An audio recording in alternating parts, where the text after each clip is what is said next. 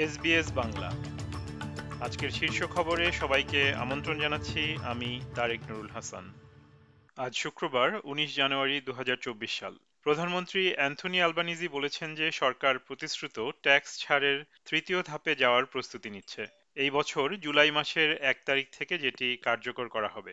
মুদ্রাস্ফীতির প্রভাব সম্পর্কে অর্থনীতিবিদদের সতর্কতা এবং তিনশো তেরো বিলিয়ন ডলারের এই প্যাকেজটি বাতিল করার জন্য গ্রিনস দলের আহ্বান সত্ত্বেও সরকার এই সিদ্ধান্ত জানালো।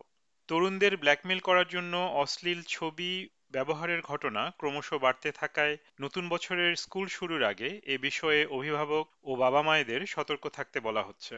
এই ধরনের ঘটনাকে বলা হয়ে থাকে সেক্সটর্শন, যার মাধ্যমে কাউকে নিজের স্পর্শকাতর ছবি পাঠাতে বলা হয় এবং পরবর্তীতে সেগুলি ছড়িয়ে দেওয়ার হুমকি দিয়ে ব্ল্যাকমেইল করা হয়।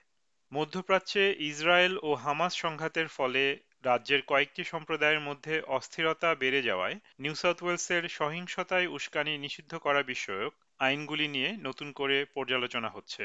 নিউ সাউথ ওয়েলস সুপ্রিম কোর্টের সাবেক প্রধান বিচারপতি টম ব্যাথার্স্ট একটি পর্যালোচনা শুরু করেছেন, কারণ কিছু সম্প্রদায় ও গোষ্ঠী উদ্বিগ্ন যে সহিংসতা নিষিদ্ধ করার বর্তমান আইনগুলি পরিস্থিতি সামলাতে যথেষ্ট নয়। নর্দার্ন টেরিটরির উপরের অংশের কিছু অংশে বন্যা অব্যাহত থাকবে বলে জানা গেছে। সেখানে ইতিমধ্যে প্রায় একশো জনকে উক্ত এলাকা থেকে সরিয়ে নেওয়া হয়েছে। Victoria River Downs pastoral property দ্বারা পরিবেষ্টিত বিলিনারা অ্যাবরিজিনাল ল্যান্ড ট্রাস্টের একটি বসতি পিজন হোল থেকে প্রায় চল্লিশ জনকে স্থানান্তরিত করা হয়েছে এবং নিকটবর্তী দাগুরাগুতে আরও পঞ্চাশ জন কালকারিঞ্জির উদ্দেশ্যে রওনা হয়েছেন। শিক্ষামন্ত্রী জ্যাসন ক্লেয়ার জোর দিয়ে বলেছেন, অস্ট্রেলিয়ার জনগণের জন্য সাশ্রয়ী মূল্যে শিক্ষা নিশ্চিত করতে সরকার যথাসাধ্য চেষ্টা করে চলেছে। নতুন এক প্রতিবেদনে দেখা গেছে, দেশের এক তৃতীয়াংশ বাবা মা স্টেশনারি এবং স্কুলের পোশাকের মতো প্রয়োজনীয় সরঞ্জাম কেনার সামর্থ্য রাখেন না। এবারে আন্তর্জাতিক খবর। পাকিস্তান ও ইরানের মধ্যে উত্তেজনা হঠাৎ বৃদ্ধি পাওয়ায় সব পক্ষকেই সংযত হওয়ার আহ্বান জানিয়েছে মার্কিন যুক্তরাষ্ট্র। তেহরান পাকিস্তানের ভূখণ্ডে একটি সশস্ত্র গোষ্ঠীর ঘাঁটিতে হামলা চালিয়েছে বলে দাবি করার দুদিন পর পাকিস্তান ইরানের অভ্যন্তরে বিচ্ছিন্নতাবাদী একটি গোষ্ঠীর বিরুদ্ধে প্রতিশোধমূলক হামলা চালিয়েছে।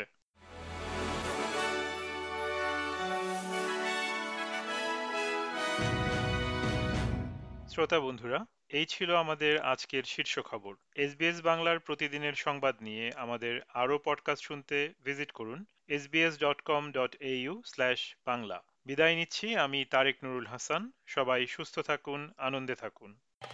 আমাদেরকে লাইক দিন শেয়ার করুন, আপনার মতামত দিন।